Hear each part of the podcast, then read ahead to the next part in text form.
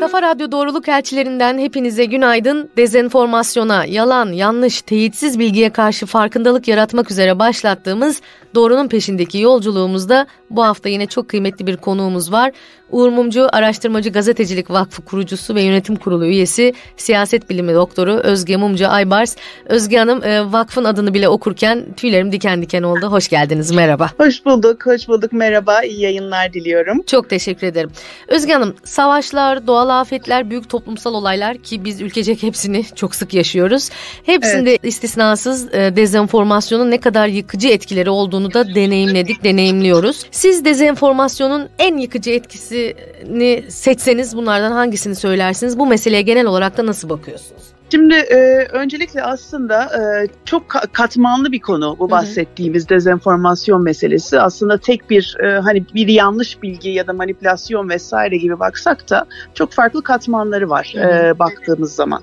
E, yani biz kendi Twitter kullanımımızda bir e, şeye baktığımız zaman, bir tweet'e baktığımız zaman e, ve e, çok ajitatif bir içerik varsa eğer zaten biraz şüphelenmemiz gerekiyor ilk başta.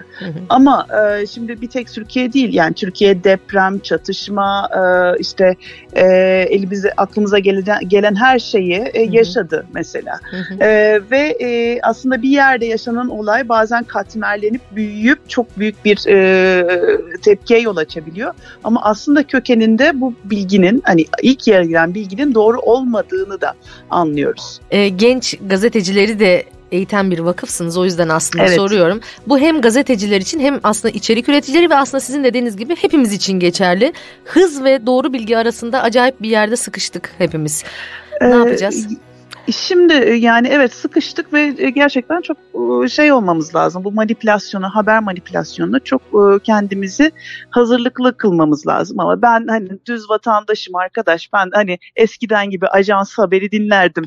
Ondan sonra bana ne verilirse onu alırdım. Yerinde olmadığımız için artık bize çok farklı kanallardan çok farklı bilgiler yayınlıyor. Mesela işte bazı yayın organları var. Yabancı yayın organları var. Onları zaten Twitter biraz etiketledi işte hangi ülkeyle bağlantılı olduğunu söylüyor. Hani oralardan bakış açısı edinebilirsiniz ama bu gerçekten üst düzey bir bakış açısı ge- gerektiriyor. Hı hı. Hani kendimizi de eğitmemiz gerekiyor. Ya ben de hani e, kendim hani e, e, alanda danışmanlıkta yaptığım hı hı. şey ben de düşebiliyorum. Bir dakika ya burada ne olmuş diye. Hı hı. E, ve dediğim gibi e, çok çok farklı hesaplar açılabiliyor. O hesapların arkasında kimin olduğunu tespit etmemiz çok zor oluyor ki bizim işimiz bu değil normal hı hı. kullanıcı olarak. Ben daha çok e, şuna güveniyorum. Hı hı. E, bu tek tweet yani Twitter üzerinden konuşuyorsak eğer hı hı. ya da X artık Elon Musk hepimizi değiştirdi ya X üzerinden konuşuyorsak eğer e, halen haber sitelerine güvenmemiz gerektiğini düşünüyorum. Bir haber sitesinin e, doğru olup yani bir haber sitesi zaten teyitlemekle ya haber aslında teyittir baktığımız zaman. Doğru. Haberi teyitlemezseniz ya haberin aslı bir haberin doğru olup olmadığı üzerinden hani e, e, haberin akışı hani e, bu 5N 1K bunun üzerinden oluşur. Fakat mesela birisi atıyor işte bir tweet e, bir e, işte yani çok basit örnek verelim e, şeyde Denizli'de bir köpek bir adam köpeği ısırdı. E, en klasik örnek ya. O Denizli'de ne oluyor? hashtagler hashtagler falan. Yok yani bu, bu, bu verdiğim örnek çok hani vulgar çok basit bir örnek ama e, o tek tweetlik e, şeylerden e, haber sitelerinden kaçınmamız gerektiğini düşünüyorum bir. e, ikincisi biz de vakıf olarak veri doğrulama eğitimi verdik geçtiğimiz yıl. E, biraz programımız değişti maalesef ülkemizin yaşadığı bu deprem e, çok üzücü deprem ve e, üzerine yaşadığımız seçim dönemi üzerine ama tamamladık eğitimi.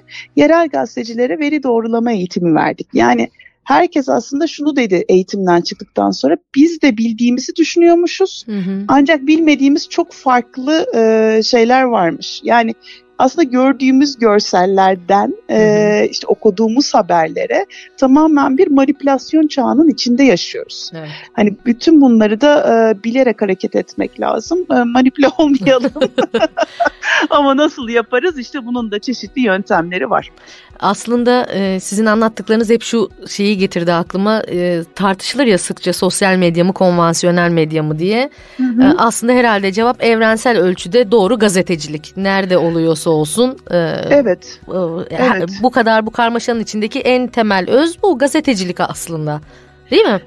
Evet aynen gazetecilik. Yani e, ben hani güvendiğim web sitesinin işte çok böyle e, ajitatif mesaj atmayan bir web sitesinin son dakikasına girdiğim zaman dediğim gibi Hı-hı. tamam diyorum derin nefes alıyorum tamam şu şu şu olmuş. Çünkü bir anda açıyorsunuz 5 tane 10 tane haber sitesini takip ediyorsanız hani Hı-hı. benim gibi e, 10 tane aynı haberi görüyorsunuz. Hı-hı. Bir dakika bunun kökeni ne? Bir de şeye çok bayılıyorum bizim konvansiyonel sitelerde de bunu yapıyorlar. Ayrıntılar gelecek. Birazdan. Ya çok teşekkür ederim ya. Zamanım zaten değerli hep mi takip edeceğim ben diye. Ee, yani konvansiyonel medya da tabii ister istemez Twitter tıkına istiyor reklam açısından. Böyle birbirinin içinde aslında e, karışık bir döngü. Ama e, tabii yani iyi haberci her zaman e, haberi teyitlemelidir. Habercilere güvenin. Yani e, vatandaş haberciliği tabii ayrı bir nokta. İşte içerik üreticiliği başka bir konu. Hani bunların hepsi haberin kendi niteliğinden farklı durumlar. Yani Hı. içerik üreticiliği bambaşka bir alan. Yaratıcı endüstri sektörüne doğru girebilen bir alan zaten. Aslında bu da bir e, sorunsal. İnsanlar içerik üreticileriyle gazetecileri de ayırt edemez hale geldi. Neticede evet. içerik üreticisinin gazeteci gibi kaygıları olmayabilir. Hani o, o başka bir iş yapıyor. Ee, insanlar Tabii. içerik üreticisinden duyduğu şeye de inanıyor. Oysa o duyduğu kişi bir gazeteci değil. Gazeteciliğin gerekleriyle o e, bilgiye ulaşmış biri değil.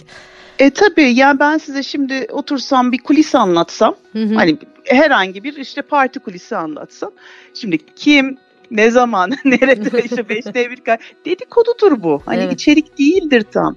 Ee, ama işte mesela gazetelerde de vardır kulis köşesi. Hı hı. Yani evet duyarsınız, okursunuz, bilirsiniz ama hani e, o sizi haber olarak ne kadar etkiler? Haber midir? Aslında değildir. Sadece bir dedikodudur bir şeydir yani. Hmm. O yüzden hani e, her bazı içerik üreticileri de bu kısmı çok böyle dallandırıp budaklandırıp o bizim dedikodu sever halimize doğru itiyor yani. Aa kim kime ne demiş diye atıyor, alıyoruz elimize şeyleri.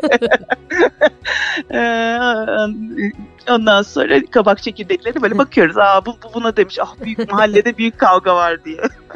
Yani tam öyle değil aslında olaylar. Aslında bir de şöyle de bir kafa karıştırıcı durumda var yeni dönemde. Özellikle bu savaşlarda görüyoruz.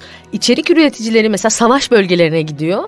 Ee, o, onun orada kafasında bir baretle savaş bölgesinden yayın yapıyor olması gene gazeteci olduğu anlamına gelmez. O hala gazetecilik kurallarına göre oradan anlatmıyor. Bir içerik ee, üreticisi gözüyle anlatıyor. Yani tabii ya kaldı ki çatışma bölgesine gitmek için eğitim almak lazım. Bir, evet. Benim e, e, savaş muhabiri arkadaşlarım var.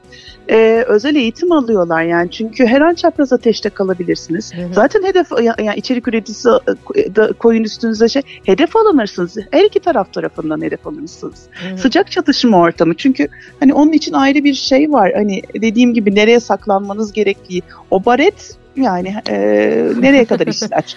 Hani Onun dışında verdiğiniz bilgiyi de e, aslında insanları çok manipüle edecek çok yanlış şeyler anlatıyor olabilirsiniz. Siz bir gazeteci olarak oradaki tüm tarafları, dengeleri vesaireyi bilmeden sadece orada evet. olarak bir şey anlattığınızda, sadece gördüklerinizi anlattığınızda kamuoyunu da aslında etkileyebilirsiniz olumsuz yönde.